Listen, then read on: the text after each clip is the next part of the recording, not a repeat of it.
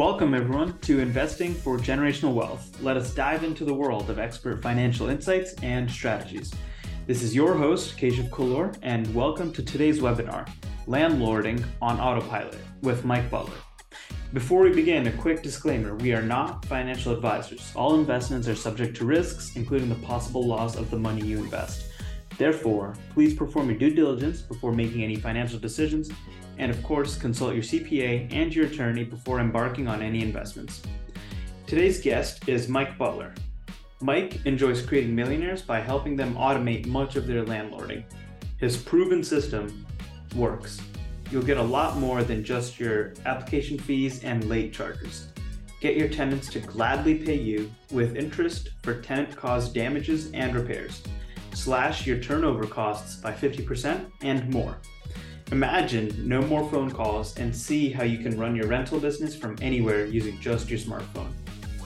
Mike Butler authored two number one bestseller business books, Landlording on Pilot, including Landlording on Pilot. Brandon Turner of BiggerPockets.com says, Without landlording on autopilot, I doubt I would have ever succeeded with rental properties. Mike's book guided my business every step of the way, and I owe a huge debt to his insights. This book is a must read for any current or future landlord. And with that, let's get into it. Happy Friday. So, today here with me, I have Mike Butler, uh, my friend who I met through Daniel Homeland, who hosts uh, Real Estate Investing Club at Intel. And so today, Mike's going to be talking to us about landlording on autopilot, I believe. And he has some questions that he's prepared ahead of time. If you have questions, just uh, throw them in the chat or you know raise your hand, and we can just address them as we go. Uh, and a standard disclaimer for uh, ACRES, you know, we are not lawyers, we're not CPAs. Invest at your own risk, uh, and use this information at your own risk.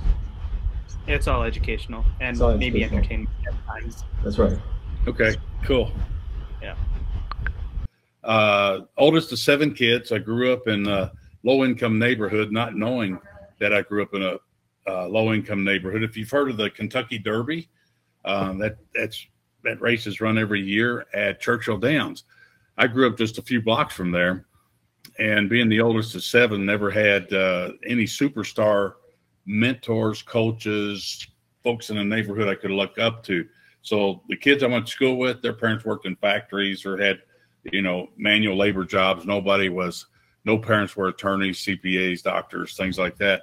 And that's okay. I mean, I grew up with that, and I think that's what uh, allowed me to end up where I'm at today. What's interesting, though, is being the oldest of seven kids. Guess how many of my brothers and sisters are involved in real estate, Keshav? Zero. Isn't that interesting? Okay. Yeah. So um, I uh, I had a job. My job at the time I was uh, I got hired full time as a police officer in Louisville, Kentucky, in my hometown, and I was doing long term undercover investigations, contract for hire, murder for hire, organized crime on federal task force and a bunch more. And it was fun, exciting, best job on the planet at the time. I'm not sure I'd want to do that in today's world, but uh, anyway, when I came out of the rec- recruit school, I was in uniform and there was a fellow who was eligible to retire and he got ticked off at some young whippersnapper that got promoted to sergeant or a boss and he threw up that favorite middle finger and he says i'm out of here i'm retiring. And so a couple of months later i get transferred to a district in the neighborhood i grew up in where churchill downs is and i pull up there working the graveyard shift late watch shift and i see al riding around in a golf cart back there where all the barns are and the horses. And I said, Al, what are you doing back here? And he says, Well, I can't live on my police pension. And I'm like, Whoa, that was an eye opener for me, married and two kids. And I say, Wow.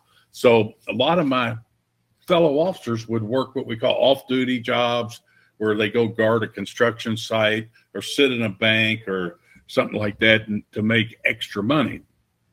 And uh, what they didn't realize, now I got two younger brothers that are policemen too. What they did not realize, and you guys are sharp enough to know this, if if somebody sends you a 1099 for the money they paid you over $600 for the year, guess what? You got to report that as earned income. And then in my state anyway, you're looking at paying probably close to 50% of that in income tax. And I'm like, holy cow, I don't want that. So anyway, so uh, I had a paper route. I got a paper route in the seventh grade uh, so that I could pay for my PhD. And my PhD was my private high school diploma. And so I got a paper route delivering papers that paid for my tuition. And then that was handed down to all of my brothers and sisters so they could do the same thing.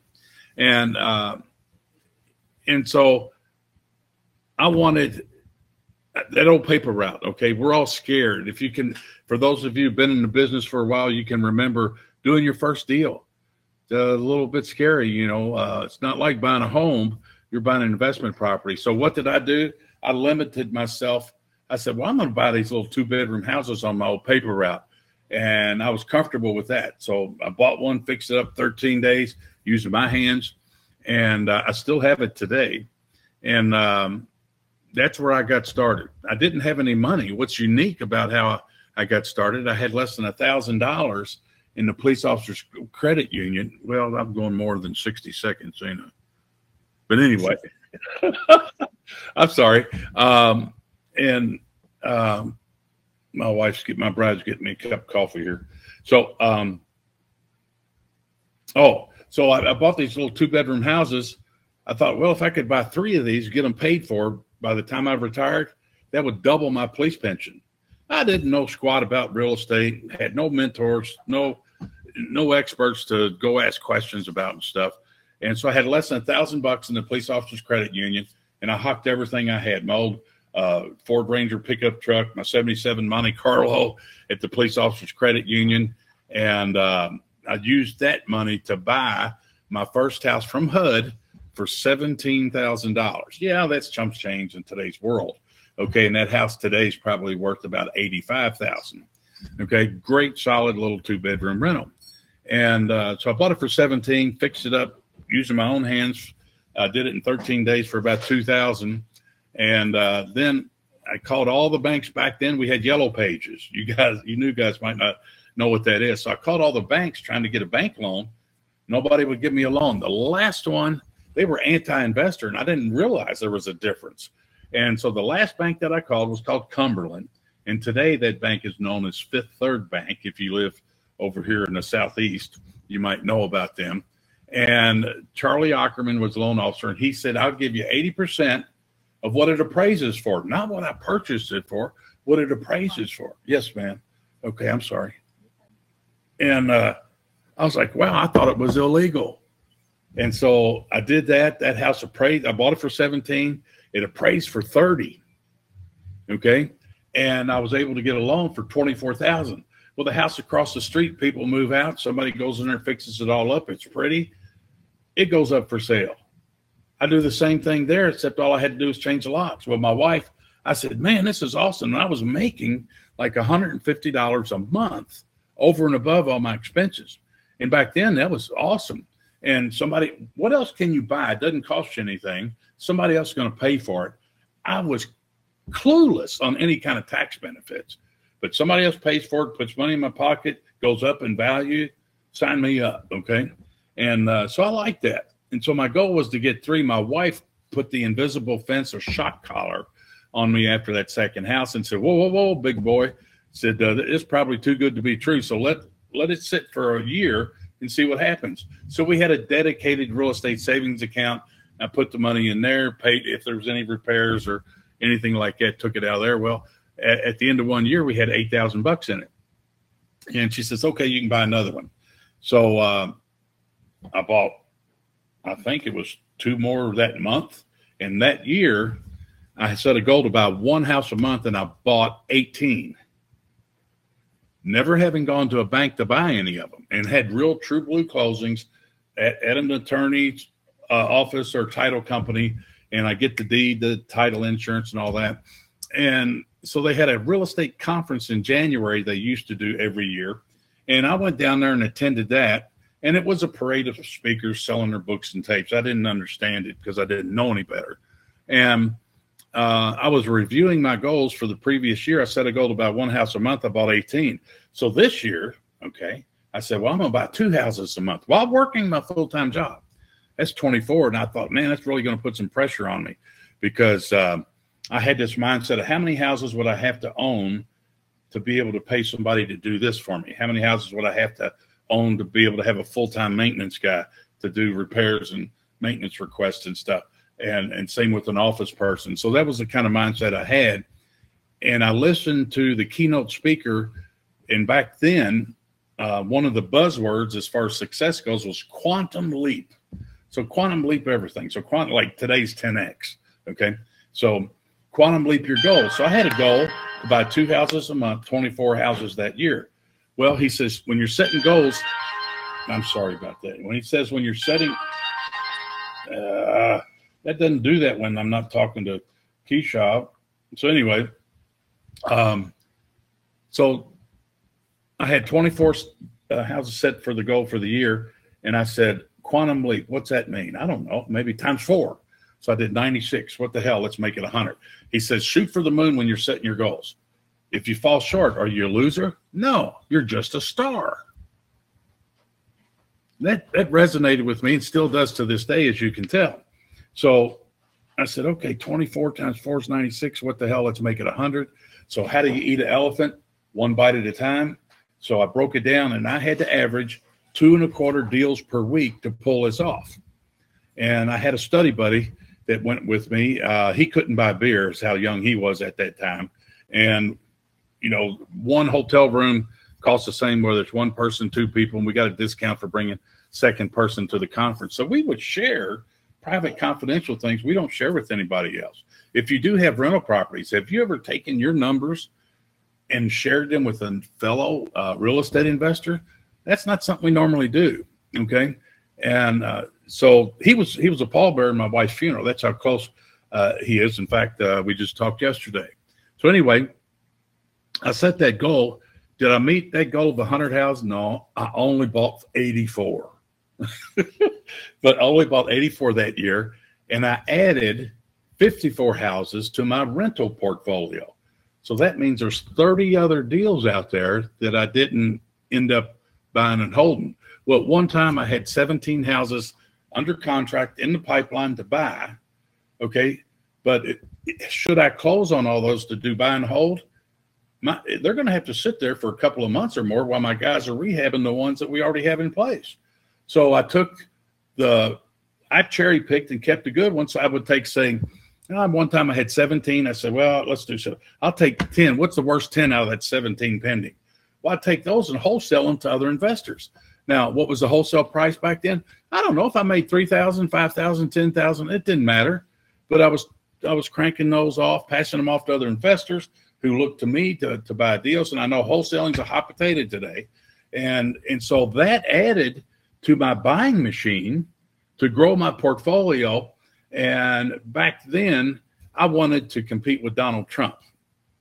Okay after my wife died unexpectedly in 04 kind of changed my values but here's what i found out about most folks most folks don't want to compete with donald trump you guys got work at amazon okay and here's what i believe everybody at least in our arena in my arena we'd like to have let's say 20 nice rentals paid for and do it safely within three to five years and then what that'll do and to use fred flintstone math in a town like mayberry okay just to stress this or get my message across, my learning lesson here. If you've got 20 nice rental houses, they rent for a thousand dollars each. Okay. After taxes, insurance, management, uh, allowance for repairs. If you self-manage on single families, you have 30% overhead. If you hire a management company and they're going to charge you 10%, you have 40%. Well, I say let's be a little more aggressive on that. Let's be safer and say 50%. Okay. So if it rents for a thousand bucks, that means 50% for your overhead, which is very high. And that leaves you a net of $500. Well, how many houses you got? 20? That's 10,000 potatoes in your pocket, in your bank account every month. Okay. Now I don't factor in vacancy factors on single family homes because my folks stay forever.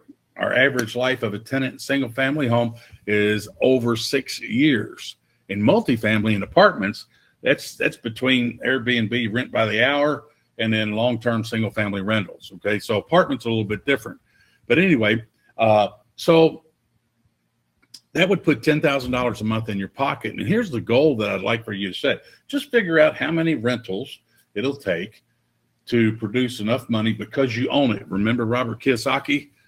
Okay. Definition of an asset is because you own it, it puts money in your pocket. Okay. So the house you live in paid for is not an asset. Okay. It takes money out of your pocket, utilities, maintenance, insurance, whatever. Okay. So, uh, boats paid for, cars, trucks paid for, they're not assets, they're liabilities because they take money out of your pocket. So, how many houses, and I'm just using that because that's how I got started, but how many houses would you have to have paid for for you to be able to get up every day and do what you want in life? Now, I'm not saying go out and buy a Lear jet and and jet set all over the country, you know, anything like that. But to get up and pursue your passions, not have to worry about that job, to have true financial independence. The number one answer 23 years ago in Los Angeles was $10,000. And I would ask them, how much money in your pocket monthly would make you a happy camper? 2020, $10,000.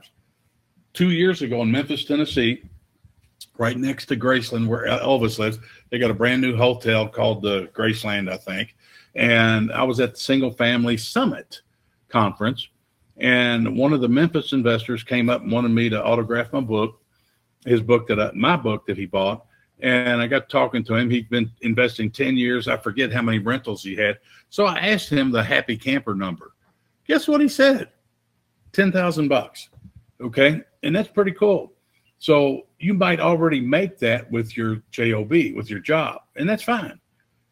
But here's where folks get a little bit goofy, me included. Okay.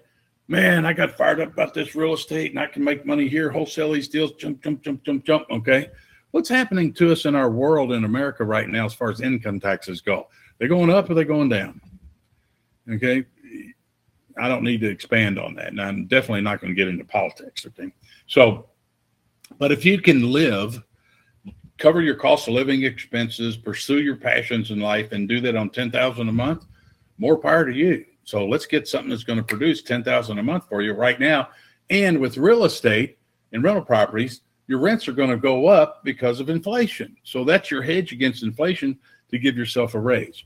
Now, uh, I was of the mindset, well, if I'd like to make 300,000, 400,000 a year. Well, if you can live, okay, on 120,000 and get and be in that income tax bracket, that's going to be a whole lot lower than doing 350, 450, or 500,000 a year. You're going to be bumped up percentage wise. So here's what I encourage you to do. Find out what your happy camper number is. Okay. How many houses, and let's start with that because it's easier. It's easier for me to teach that way. But how many houses would you have to have in Mayberry, okay, uh, to produce that income for you because you own it? You can sit at the beach, go on a cruise, whatever. Okay. Now you know where you're at, you know where you want to go. The fastest way to get there is a straight line. Okay. So, what I teach uh, is how to get those 20 nice rentals paid for and do it safely in three to five years, even while working your job. And I found that to be very, very fascinating. And that's where most folks are. And so think about this if you could wholesale, do buy, fix up, and sell, flipping and flopping and doing all that other stuff, and you take that ten thousand that you're making and you turn it into three or four hundred thousand, you're going to be paying a boatload income tax.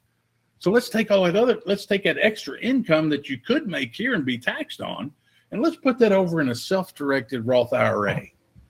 And you should have one. Have one for your spouse. Have one for your kids, your grandkids, your parents.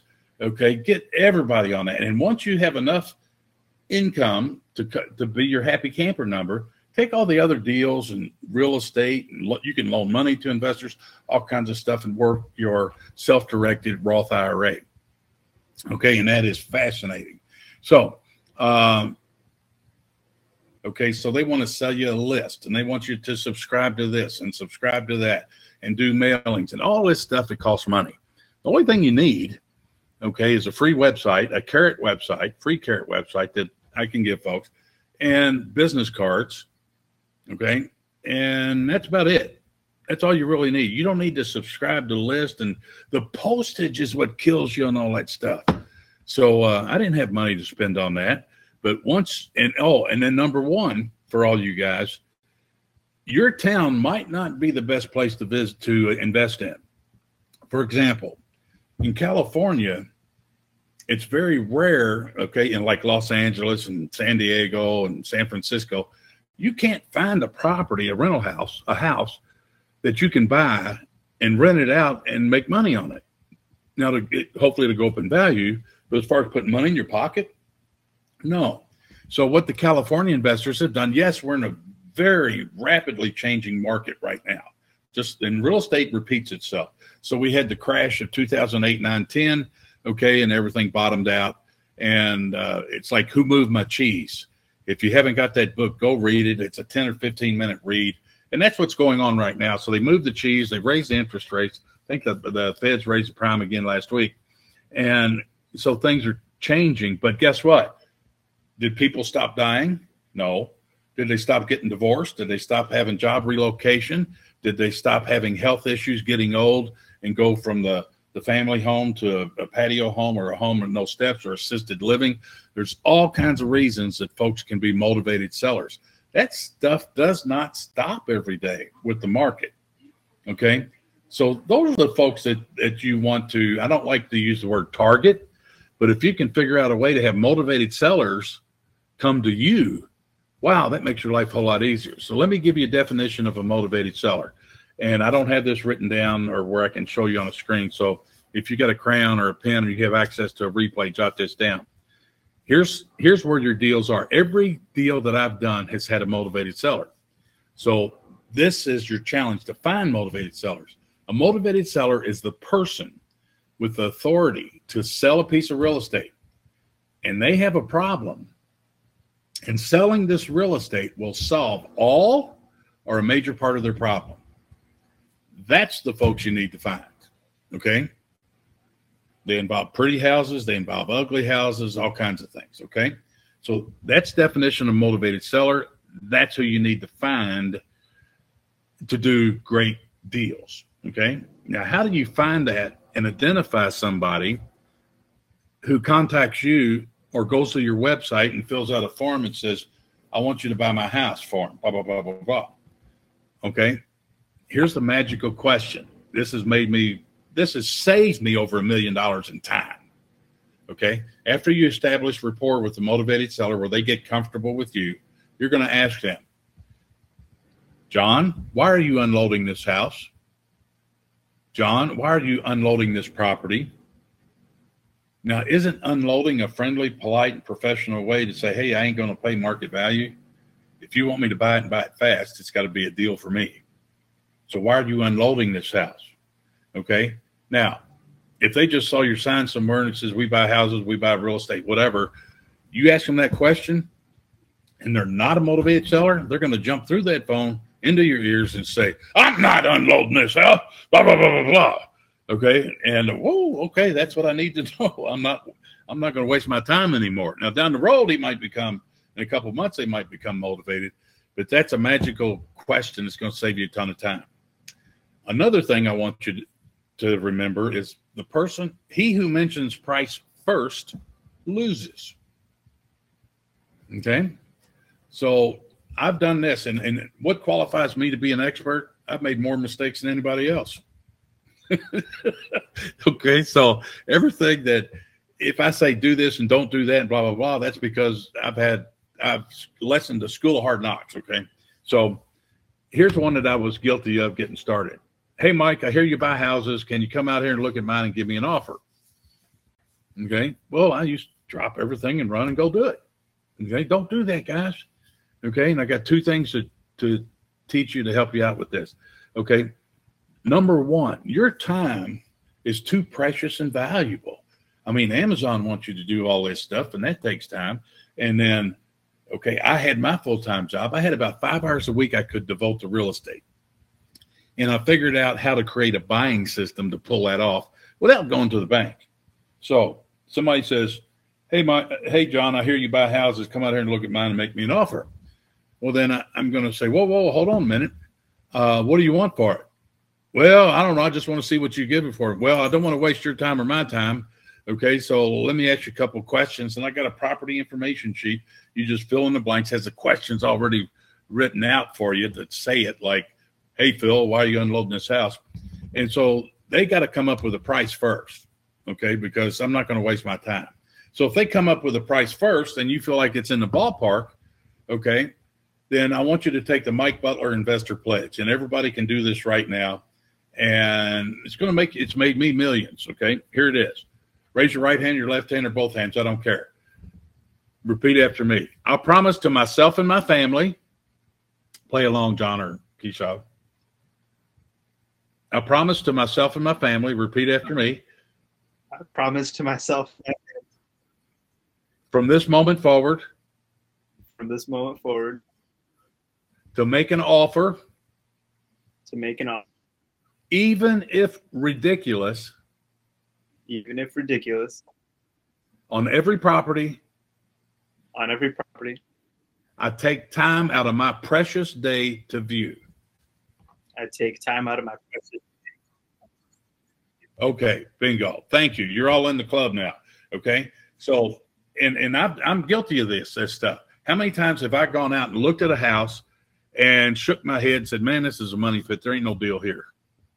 Okay, I wasted my time. Well, if I'm going to take my time to go out there and do that, guess what I'm going to do?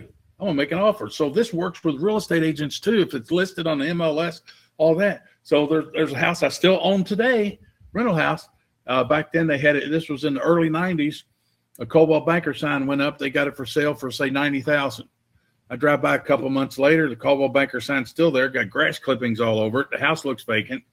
And so I called up the agent on my bag phone, okay, in my car, and said, "Hey Sam, what's going on with this property?" I don't know the agent, okay, and uh, she said, "Well, we had a contract on it, but it fell apart." That still happens today, doesn't it? I said, Is it empty? You got a lockbox on? She said, Yeah. I said, Well, give me the, the code. So I walked through the house. I didn't want it. It had an ugly floor plan, 38 year owner occupant, one block over from where I grew up on my paper route. I love the location. I hated the house. It is ugly. Okay. So normally I would have just walked away. But I said, Well, okay. So I took out my simple one page offer form, filled in the blanks. I offered them $20,000 for it cash. Took it over to the agent's office in an envelope. She submitted it to the seller, okay, the owners, and the agent called me up the next day and cussed me out. And she called me everything except what I was. And she says, Damn, Mike, had I known that, I'd have bought it myself. Okay. So that's weird. So I bought it for 20000 It even gets better. About two months later, that couple that owned it for 38 years calls me up after getting permission from their agent and says, Hey, Mr. Butler. I said, Yeah. Well, this is Henry and Ethel down. Uh, you bought our house, our home over on Clara Avenue, 1536. And we just got a check in the mail from our insurance company for the roof damage that happened back in the spring, all the hail damage. And she goes, Where do you want me to send this? So they lived about, they'd moved about an hour south of my town and I had my daughter Rachel with me. And I said, So where are you at? Give me the address. And and and I'm going back to what my papa did. My grandpa used to occasionally on a Sunday, he stopped by Colonel Sanders, pick up a bucket of chicken, bring over to our family, the seven kids and mom and dad and all that, and we gobble that down. So they're about my papa's age. So I said, I'll tell you what, I'm going to bring you some lunch. I'm going to get some Colonel Sanders, come down, and have lunch with you, and uh, get to meet you because I didn't get to do that uh, when I bought the house from you. So I went down there. Oh, and on the phone, I asked her, I said, So how much is check for? She goes, 8,000, blah, blah, blah, blah, blah, and some change. It's like, holy cow. Okay. So I got a check for 8,500 bucks or whatever. So what my purchase price go down to? Now it's down to, let's take eight, 20 minus eight, say 12,000 bucks. Okay. And it all, and this is a house that I would have walked away from and never made an offer. But because of my investor pledge, and I made an offer, what kind? Ridiculous. Look what it turned into. And I got that thing rented for like a thousand bucks a month right now. Today, it's still ugly. it's an ugly house, but it's a great rental. Uh, so there's like some weird lessons learned that it's kind of common sense. Um, so let me see what else. Why, uh, why landlording versus the other? I prefer single family houses. Here's why you might hear folks that want you to jump into multifamily. I say if you're going to jump into multifamily and apartments, don't put all your eggs in one basket. and rely on a 24 plex to be your income for life or to give you true financial independence. If you're going to do multifamily, well, then watch this. They'll say, here's what the gurus say. Well, you only got one roof to worry about. Well, if you have two vacancies, well, then you're going to have 22 other units that's going to make that payment. But let me ask you this. What if somebody builds a, a an affordable housing complex within a block or two or three, and they got granite countertops, a clubhouse, a swimming pool, uh, stainless steel appliances, a, a gym, all that stuff, and their rents are two hundred dollars a month cheaper than yours. What are you going to do? What if you've got four vacancies in that 24 unit that you can't get filled at the current rent, at your at the rent that you want? How do you get those rented? Can you lower your rents? Because guess what? All those 20 other tenants, like an ant farm, they're going to say, Well, I want my rent lowered. So you're stuck there. What if you screw up and don't process a rental application thoroughly or you miss something and you put a bad apple into a 24 unit building? Okay. It's going to take longer for you to evict them than it's going to take for your good tenants around them to leave. They'll leave faster than you can evict the bad ones. Okay. So now, and plus you got overhead, you got water, parking, trash, lawn service, blah, blah, blah. So let's move over single families. What if you got 24 single family houses? Okay. And two of them are vacant. That's okay. The other 22 will make payment up for that. Okay. What if the market changes? Can you lower the rent on a single family to get it rented if that's what the market calls for? Now, I hate saying that, but we got to be prepared for the worst. Yeah. Okay. What if you screw up, put a bad apple in there?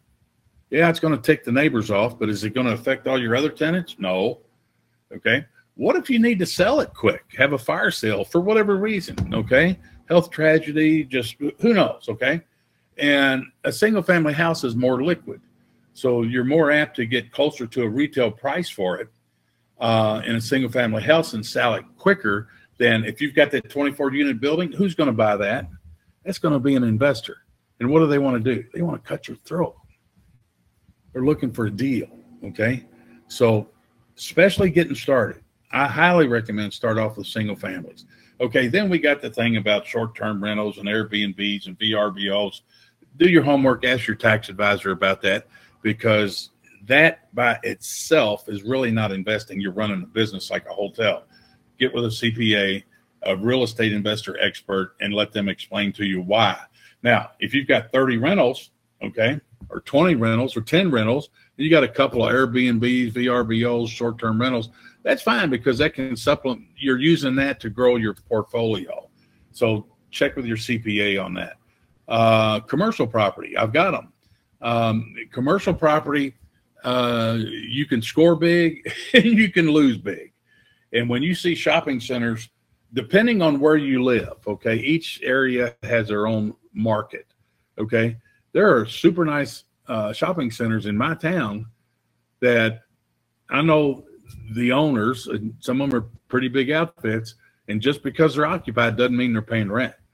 And if you get a shopping center that goes vacant on you, holy cow, you got to pay taxes, the upkeep, the maintenance, the trash, the electric electric house. Oh, it's just brutal.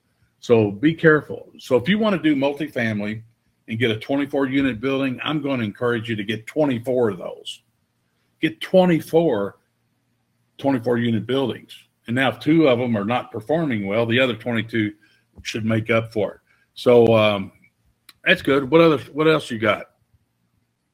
Uh, well, we got the the list of 10 questions that I think a lot of folks ask. Okay, um, I could I could I'll race through those real quick. Okay, so one question is why landlording versus fix and flip or other forms of investment?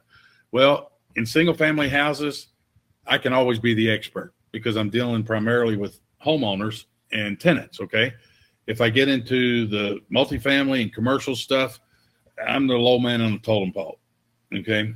And there's a lot of uh, pros and cons about that. We just don't have time to get into it.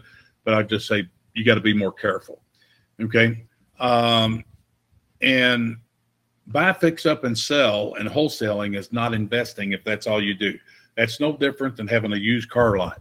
You go to the auctions on Tuesdays and Thursdays, you buy a car, bring it to your lot, you put some lipstick on it and sell it for a higher price. When you stop moving, should you be in a car wreck, have a health tragedy, and you can't buy anymore, you stop moving, you stop doing what you're doing, your income's going to drop to zero. Okay, so keep that in mind. That's the way the IRS looks at it too. Okay. Uh, what makes me decide real estate was the right path for me? I think I shared a lot of that already. I don't want to repeat it. How'd you finance your first rental? Uh, I hocked my 77 Monte Carlo at a Ford pickup truck and used that money to buy it and fix it up and then refinanced it after I got a tenant put in there.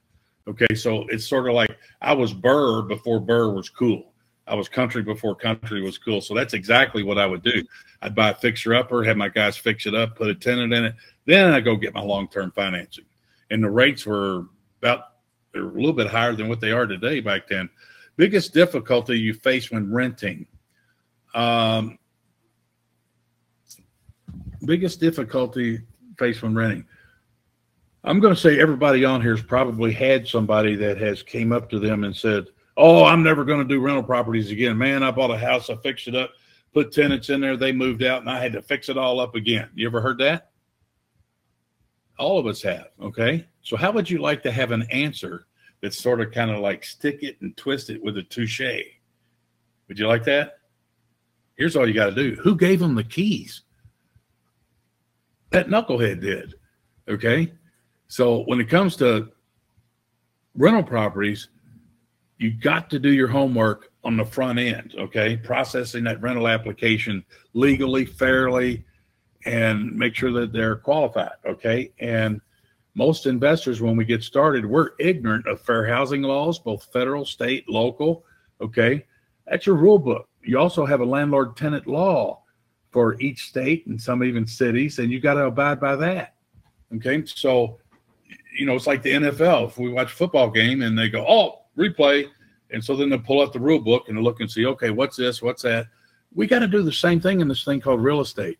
And t- if you don't follow the rules in this, guys, I mean, home ownership in people's homes is up there with cherry pie and American flag and everything else. It's very precious. So, uh, and the government tries to protect people from bad landlords. Okay. And, and that goes across if you're selling, buying, financing, look in banks. If they loan money to people, you see a fair housing poster. Okay. So we got to stay up on top of that. So do your homework, get educated. Okay. Every dollar you spend on education, even if it's bad, and I've spent a boatload of money on bad seminars and workshops, but ultimately it saved me money because I figured out, hey, I don't want to have anything to do with that kind of stuff. So that put the brakes on it, stopped, and I never went down that road. Okay, you might say hear people say, "Well, do a kitchen table closing." No, the measurement of a good deal is to put your mother in the seller's shoes, and if your mother was in that same predicament, would you bless the deal that the investor is presenting? Okay, and it would make her problem go away and, and whatever. It might not be the best, okay, but could you bless it? And if you can put your, assuming you love your mother, okay, so if you love your mom, put your mom in the seller's shoes, and and would that be a deal you would bless? Okay, so uh, that's one. But education, education is is uh, is where it's at. It's going to give you the power, and you can't sit there and wait for stuff to fall in your lap. That's law ships. Ships aren't meant to stay in the harbor; they're meant to go out to sea. All right. Most important factor in deciding a tenant, I got four simple questions that you're going to ask a previous landlord or property manager. Not a list of 32 questions. They're going to throw that in the trash. Here's what they are. Did they pay on time? Did you get any complaints on them? Did they damage your property? And would you rent to them again? That's all you need to know, isn't it?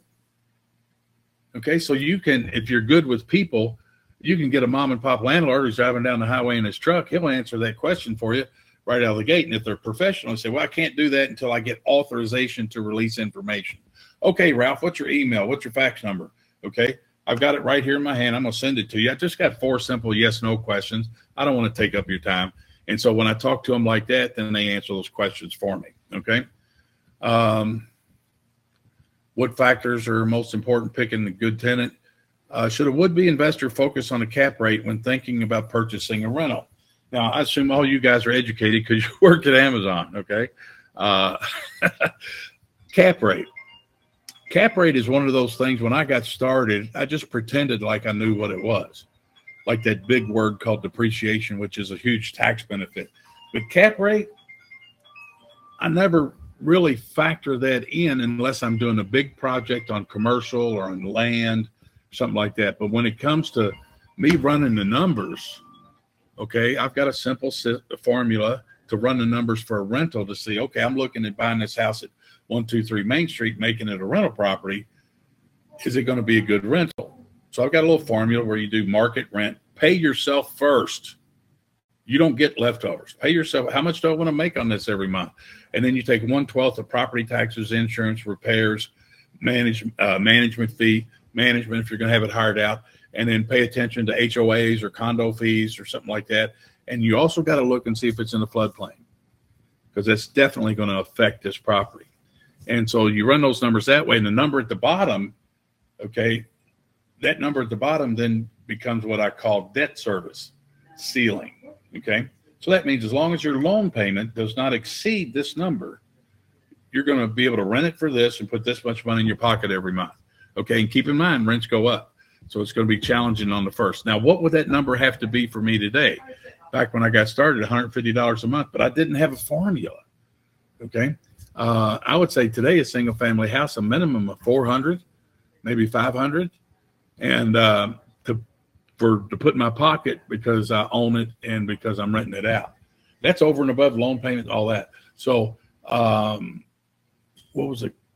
Oh, cap rate. So cap rate okay, what I'm doing, I'm buying this house. I look at market rent, blah, blah, blah, blah, blah, and I'll deduct the expenses to handicap and see how much money I got. As long as my loan does not exceed that, I can make money. Now, I look at that pay me now, pay me now number I'm going to get every month. Is that enough money in my pocket for me to do the deal? I never put it to a cap rate. I didn't know what a cap rate was. Okay. To this day, okay, just um, today's what Friday, uh, Wednesday.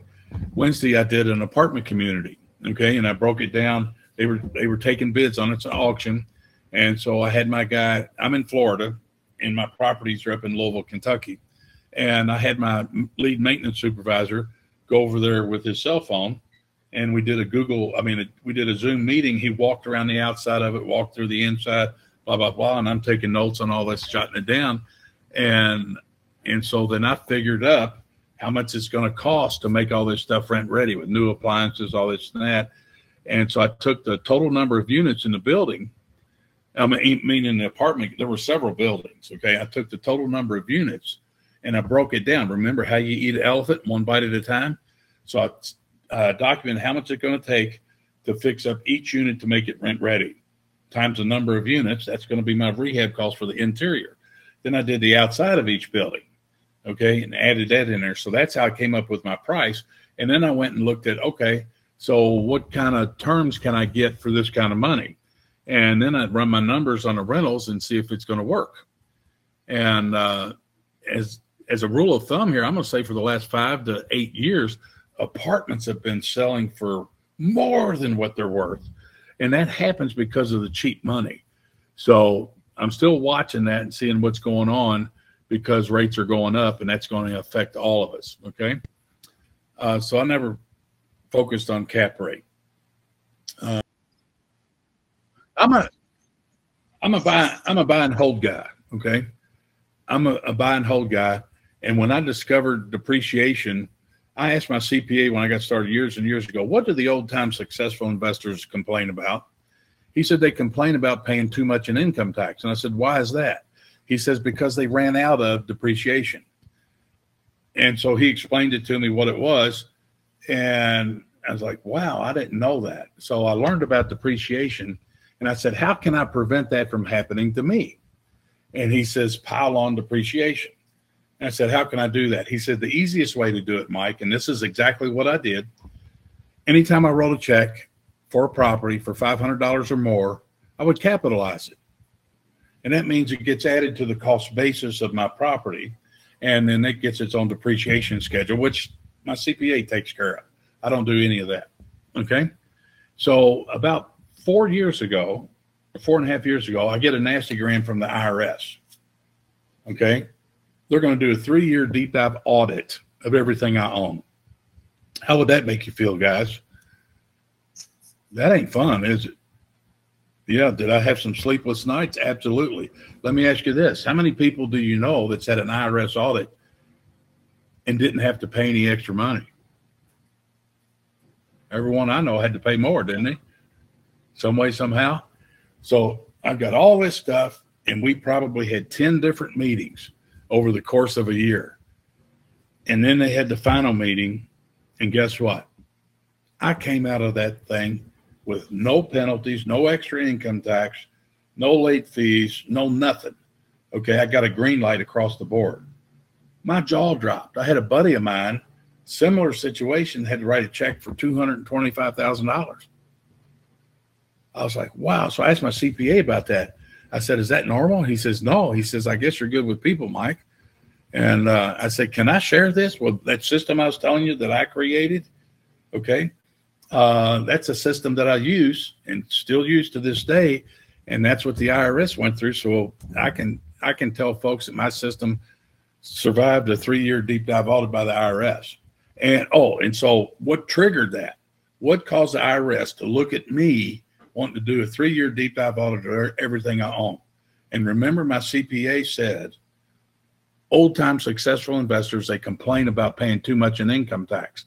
So I wanted my depreciation to outlive me. So every time I wrote a check for $500 or more, boom, I capitalized it. So what triggered my three year deep dive audit by the IRS, I had one million eight hundred thousand something dollars in losses carried forward. So what's that mean? that means I can make a two million dollars and have to pay income tax on less than two hundred thousand, and it's getting piled on every year, continuing. Now I had a unscheduled tax benefit that we should not. My wife died unexpectedly in 04. And there were tax things that happened that benefited me because my cost basis got to jump up because she died, jump up 50% as far as like the equity. That helped me out tremendously. But I think I'd still not be paying any income tax. So, um, oh, buy and hold is what I like to do. Okay. Um, and uh, go ahead. Oh, I say I have to have, it. please feel free to continue the party. You know, keep keep the questions coming in. Everyone have a good time. Um, but everyone have a good weekend, and again, feel free to stay on. Uh, thanks, Mike, for joining. Um, I'll just I'll just talk to you later. But give give me a rating for the information so far. I love it. I actually didn't think about this writing a check to continue your depreciation uh, going forward. To increase it. Exactly. Increase it. Yeah. Okay. Yeah. That's right. pretty. Well, you have a good weekend, Keshav, and thanks for inviting me, buddy. I really appreciate it. Yeah, yeah. But again, party goes on. I'll see you guys next next time. Okay. Yep. All right. And um, let's see. So the question, I got a question. Do you need an LLC to rent properties? I'm going to say, uh, you get your first one or two and you're dabbling in it. Yeah, just add, keep it in your name, put it on your uh, homeowner's insurance policy. Um, but if you feel like you got that in your blood and you want to do it, absolutely, you need to have entities for your rental properties, your real estate business. Um, how can I equip myself with the right knowledge? Uh, first off, find a local REIA group or what you're doing right here. Do all these people here have their contact information for each other? Uh, no, I mean, I think most of us, we have some Slack channels, so we can reach out to each other through Slack. Um, there are a couple Okay. of groups for that, so yes. I mean, there's probably 40,000 people out there teaching people how to invest in real estate. But just like before buying a property, do your due diligence. You know, do a little homework on them, see where they've been, what they've done, who recommends them. Uh, and you guys are sharp enough because you're here on this Amazon call. You know, there are websites that put scam reviews on people. Um, so try to keep all that in mind, but you're going to do most of your research on the internet. So find somebody that's good and preferably somebody that you know that has attended or gotten training from them uh, would be the best thing. Okay.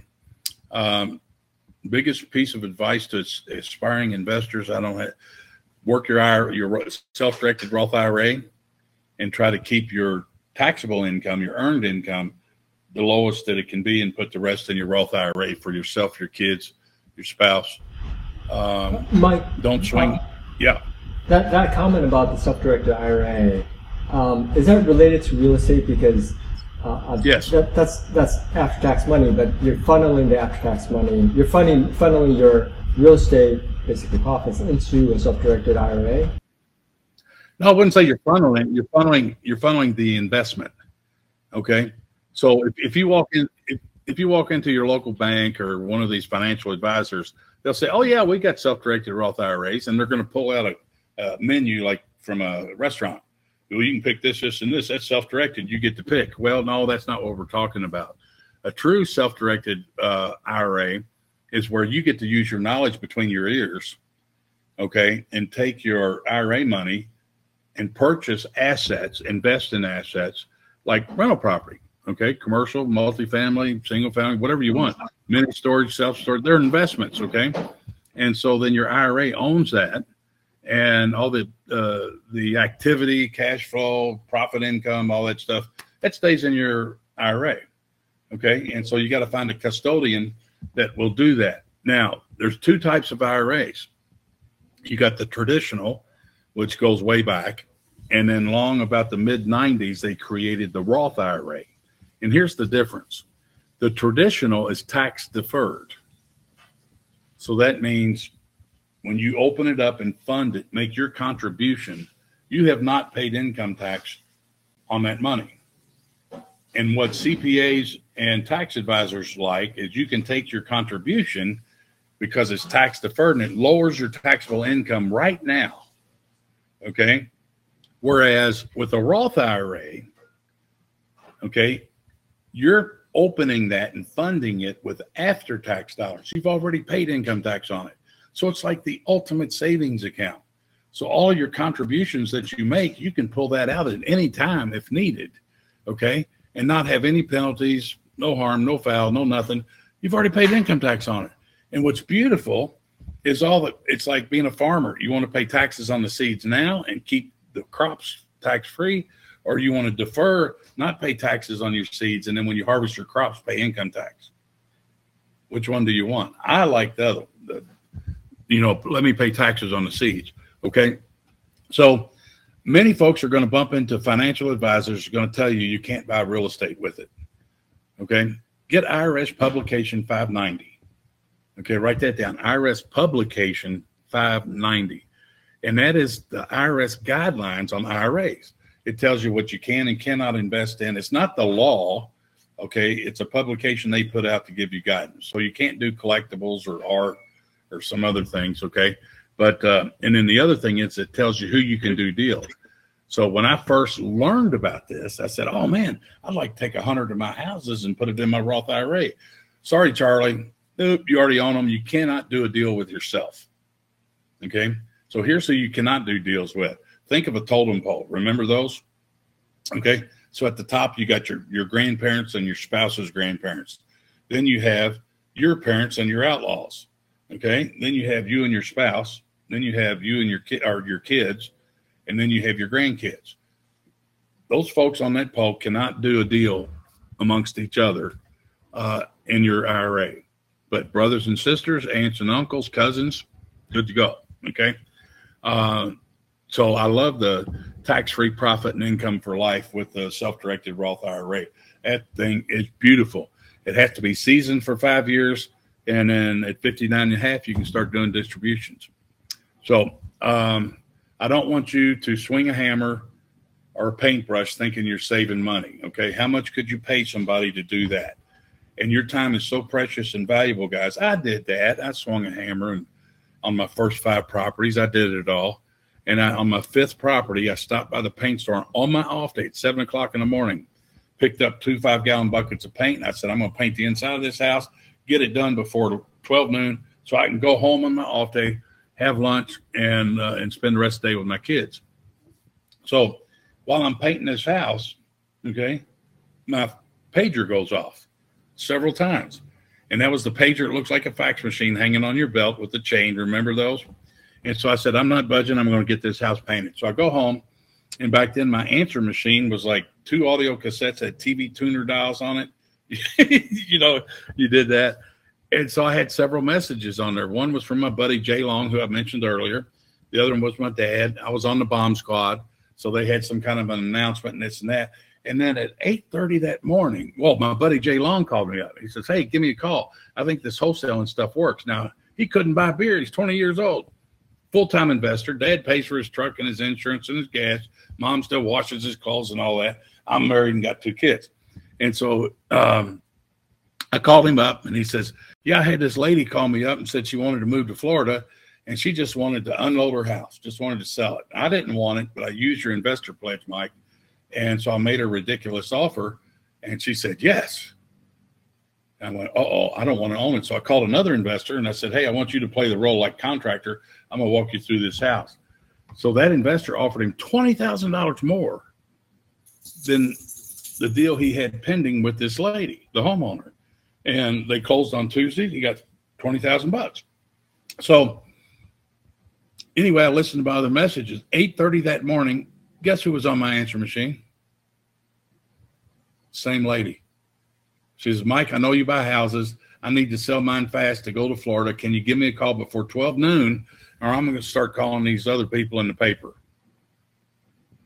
So, guess what I did with my paintbrush and my hammers and stuff? Remember the Bob Newhart show, if you're old enough? When the Bob Newhart show went off the air, I got his maintenance team. And that was Larry and Darryl and his other brother, Darryl. and they've been working for me since. So, don't, that, that, so that paint job cost me, I could have had that house painted for about less than 200 bucks labor, not counting the paint. And so that paint job that I did myself to save money cost me 19,000 bucks a little over nineteen thousand dollars. I haven't touched the house since. So, all right, what other questions you got, uh, guys? Yeah. So I know you mostly buy your homes cash. Um, for the people who are no, buying... no, that's not true at all. Oh, I no, see. no, no, no, no, no. I didn't have cash to buy, so um, I was BRRRR before BRRRR was cool. So here's what would happen. So I'd buy a house, I'd fix it up, put a tenant in it, then go I would go get a loan on it and they would give me 80% of what it appraises for. So, and I was buying it at such a great price that I was walking away from that closing with cash. Yeah, I still had the loan, still had loan payments, but I, sometimes I get tens of thousands of dollars in cash that I would combine and pile over up here so I could buy houses and pay cash if I needed to. But I also love creative financing. And that is by far the best thing to do. I made a killing with creative uh, financing. Got it. Okay. Um, so the one question I had was related to uh, after 10, 10 loans through the bank, through an individual, um, you're, as I understand, prevented from uh, getting any more loans, right? You can get your spouse get another 10, so you might have 20 between the two of you. How did you uh, manage to buy your next home, like the 21st home or Okay, you got to remember, I've never gone to a bank to buy an investment property. Okay, and especially in today's market, it used to be up until what two years ago, uh, investors could get great loans. Okay, and then they had that 10 loan rule. Okay, that's an FHA, that's a federal rule. Okay, that's not a bank rule or something like that. So what the banks would do is process your application following the Fed's guidelines and doc list and all this and that, process the loan, close on it, and then they sell it and get paid back that money. Okay. So the 10 the 10 loan rule is something that's made up by the feds. So that can change at any time. At one time it was four, and that's all you could have. So that can change. Now, what you've got to find if you're going that route is to find a bank or credit union. Don't forget about credit unions that are investor friendly, not loan sharks, but that are truly investor friendly. And we just had a big powwow going over one one deal this week, and you got to have a relationship with them. What's a relationship? Well, it doesn't mean you walk in off the street and say, "Hey, what you got?" You need you need to talk to your other folks and see what kind of loan products they have and this and that, and be willing to open an account and do business with them. And here's where you're going to find your deals, your best investor loans. They're going to be small town banks and credit unions. PNC, the Washington Mutual, or Washington Mutual, not around anymore, but uh, you can see where my brain is. Yeah, but uh, Wells Fargo, all those places like that, uh, more, uh, more Chase, they're not, they're, they're, they're not investor friendly. Okay. And so they got to open up their, their cookbook and see what they can and what they can't do. You're not going to find any creative loans there. But the credit unions, small town banks, they can. Okay. And what I'll say this just because I said that doesn't mean that they all are investor friendly because there's some that go like this we're not touching investor loans kiss of death no no way shape or form we have banks small town banks in my town they don't touch investor loans so uh, you got to do your homework there and due diligence and what i would highly recommend to do is instead of trying to go to a bank or credit union to get a loan to beg permission to get a loan to buy a property okay i i uh, highly recommend you do this. Get with your motivated seller and structure a deal where you have a closing and you get the deed. But even if it means set up some kind of short-term financing like you're going to pay so much a month for one year or you'll give them six months to pay it off or 10 months that'll give you time to get it fixed up, put a tenant in, and get your long term financing in place, which hopefully you find a lender that'll give you 75 or 80% loan to value and not loan to purchase price. Okay. And if you can find some that'll do that, because what I've seen too many investors do, they'll find something that's a fixer up, or they go find somebody that'll loan them the money. And then you get in this thing about draws and they get fees for that and blah blah blah. Then when you get it rent ready, well then you got to go get another loan. Well, why not just figure out the cheapest way to acquire it, get it in shape, put a tenant in it. Now it's in service. Now it looks pretty, and you can go get your long-term financing in place, and they'll base that hopefully on the value and not your purchase price. Okay. And then, oh, let me add one more thing on there. Okay. Um, what you're competing against right now, you've heard about private lenders, hard money lenders, things like that. Look at your local banks and credit unions. We got a bank in my town that's paying 5% interest on $25,000 deposit on a seven month uh, requirement. That's, that's incredible. So it's going to be hard to find a private lender. You're going to have to beat that bank rate if you want a private lender to fund your deal short term so you get it rent ready and you can finance it with your long term. Yeah, I mean, I was going to express that same sentiment. Uh, I was, um, I had a townhome, uh, pretty relaxed HOAs. I was I served on the board as well, but the HOA can uh, basically create any restrictive covenants that will that may ruin rental opportunities. It's not necessarily a done done deal, but there's that opportunity. Let me give you, uh, let me add something here with a twist that's going to go. I'm not getting egg on my face. I'm just going to show you the other extreme. Okay. So last year I bought this uh, beachfront condo for my wife. We're up on the 27th floor, nice view down here in Panama City Beach. And it's only a nine hour drive from my hometown.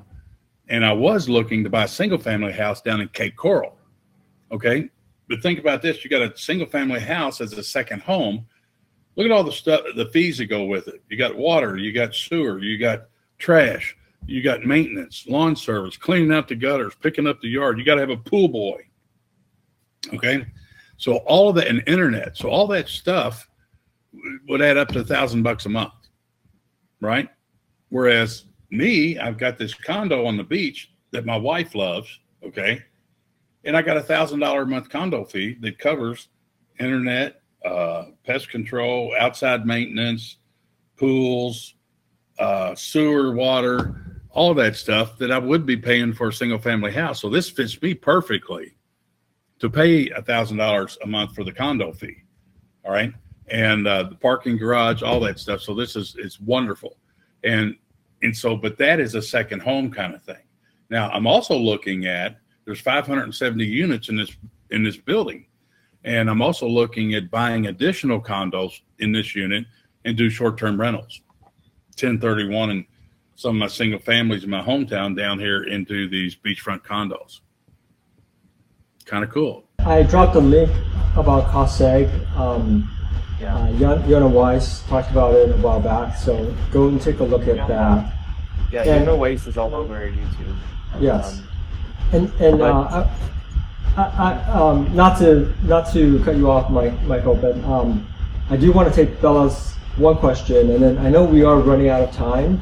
So, uh, yeah. Michael, uh, uh, before I guess Mike, before you take off, do you want to share your information so that people who are interested in finding out more information, possibly contacting you, uh, can reach out to you and ask you more questions, and then we can take. Got all kinds of free stuff for you guys, including my two bestseller books, but real easy, MikeButler.com. How's that? And that's uh, B U T L E R, not B U L, but B U T L E R. Oh, my dad's last name Butler, and my mom's maiden name is Cook. So the butler married the cook. That's uh, kind of interesting. But MikeButler.com. And if you can't remember that, just Google Mike Butler and you'll find me. You mentioned connecting with local real estate investors. For someone getting started, what's the best way to find these groups? Any red flags to look out for? Uh, go to Google, punch in your town, and put real estate investor groups or associations or something, and there'll be, I promise you, there will be several. You might find a meetup. You might find. Uh, I was on the board for three years of the National Association of Real Estate Investors, and then two-term past president. Been on the board of my local group for years and years and years, and uh, I would encourage you to join them. And you can join one a lot of them, especially during COVID, they would broadcast their meetings live using Zoom meeting or something. So maybe you can be a member long distance. And uh, I've helped REIA groups set up their websites and stuff. But I would say join a REIA group, especially if it's local and you don't have to drive two hours to get there. Okay. But join a REIA group, and here's what to expect of it. Is every meeting going to be the best? No, but they're going to give you access their focus is supposed to be on education, even if they're for profit. Okay. And I would encourage you, let's say you pick my town to invest in. Well, join that group. They're going to keep you up to date on local laws, uh, housing codes, uh, new rules and regulations and stuff that you're not going to get on a national level. Okay. So try to find one where you invest in, even if you don't live in that town. Um, but, but they're also the networking aspect. You're going to get direct and indirect uh, opportunities to attend educational events. Okay. And some of them are going to be worthless. okay. If Charlie Brown's teacher is going to teach it and sound like wonk, wonk, wonk, wonk, wonk, wonk, wonk. Okay. And some of them are going to be phenomenal. So that all comes with the turf, especially on the not uh, nonprofit ones. But thank you guys for having me on board here. I hope that uh, I give each of you a little golden nugget or something you can chew on or move forward with or uh, can affect your business in a positive way for you, yourself, and your family. And um, real estate been very, very good to me. Yeah, thank you, thank you as well for all the uh, knowledge you imparted. It's been great. Um, MikeButler.com okay. is how you can reach Mike for more information. Um, and this will be recorded, so uh, we'll post it as soon as it's available. Thank you very much for the great presentation, Mike. We learned a lot about how to dial in the most vital information about your rentals, how to handle investing remotely, and how to avoid common mistakes most new landlords make.